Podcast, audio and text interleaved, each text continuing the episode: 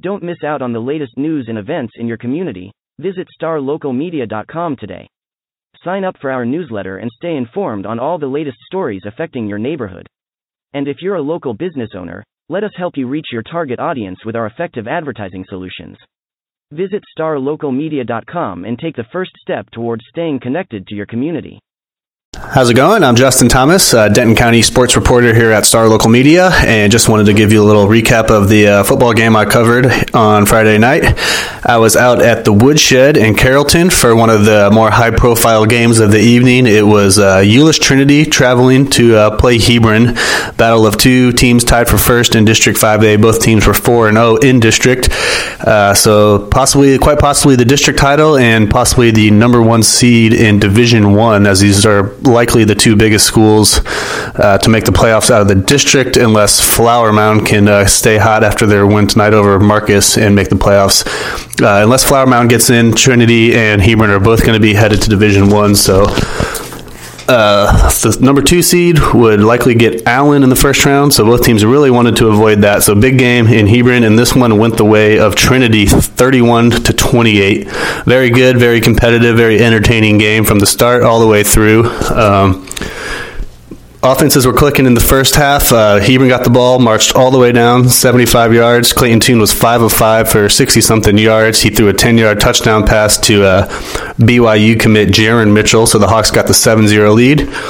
But Trinity came right back and scored and did it in typical Trojan fashion.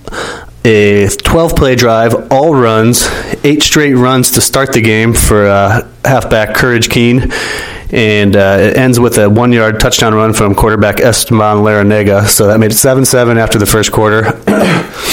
Excuse me, Trinity would uh, force a punt and then come back and score to take the lead in the second quarter. This a 13 yard touchdown run from Courage uh, Keene also.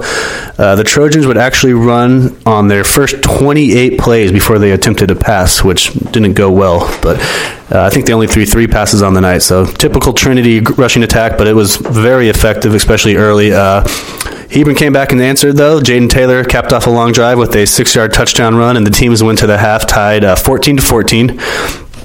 Uh, Hebron got its first stop of the game on the first possession of the third quarter, but turned around and threw an interception on their very first play, and Trinity took advantage with Keene's uh, second touchdown run. This one a two yarder to take a 21 14 lead.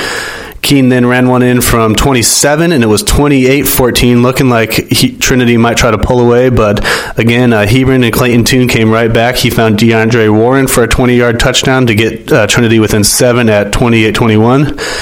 And then the uh, wildest began to take place. Uh, Trinity drove down looking to push, a, push it to a two possession lead. Uh, they had a handoff. It was about a three yard game, and then a scrum just pushed and pushed and pushed. It had to have been 20 extra yards on the scrum, and it looked like he might have fumbled at the end. Hebron came away with the ball. An official actually signaled Hebron ball, but then another official said no, he was down. So Hebron didn't get the turnover, and Trinity ends up kicking a 22 yard field goal to uh, take a 31 21 lead.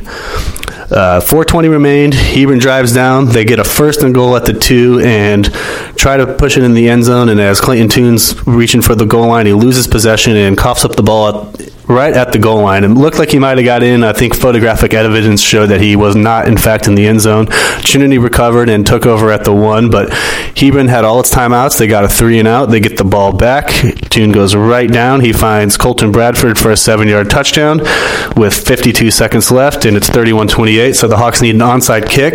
They go for it it looks like they have it. The, it's a big scrum. You can't really tell who has it, but the officials signal Hebron, and then after they uh, consult, then they give the ball to Trinity, actually. A very confusing sequence. Hebron is going crazy thinking they got the onside kick. Then all of a sudden they find out they don't. A little uh, melee skirmish type thing breaks out on the Trinity sideline between Hebron and Trinity players. Hebron coaches were on the field already kind of complaining about the changed call. They're pulling their players back. When it's all said and done, the ball is Trinity's, and they run out the game and hold on for the 31 28 win. Uh, after the game, Coach Brian Brazil said the officials said they were yelling white, white, white, which was Trinity's color, white, white, white, but they just happened to point the wrong way you know, can't really do that. Hebron was understandably very excited and, and, very frustrated when they found out they didn't, in fact, have the ball. And know, the way things were going, it certainly seemed like if Hebron got possession, they were going to go down and score the winning touchdown. So didn't happen though. Trinity comes away with a 31-28 win and remains perfect in district. Hebron uh, falls to four and one. They're tied for second with Southlake, and they've closed the season against Southlake. Um, like I said though, that game really doesn't matter a whole lot in terms of playoff implications because if Flower Mound doesn't make it. Hebron and Trinity are both going to Division Two, and Southlake will be, or Division One, and Southlake will be in Division Two, regardless of the standings. But as I mentioned, Flower Mound got a big win over rival Marcus on Friday. So Flower Mound, Marcus, and Byron Nelson are all two and three. So we'll see what happens. It could come down to tiebreakers. But if Flower Mound ends up punching a playoff ticket, that would bump Trinity to Division Two and give Hebron number one in Division One, regardless of the Carols art, pretty much. So keep an eye on that in the next couple of weeks and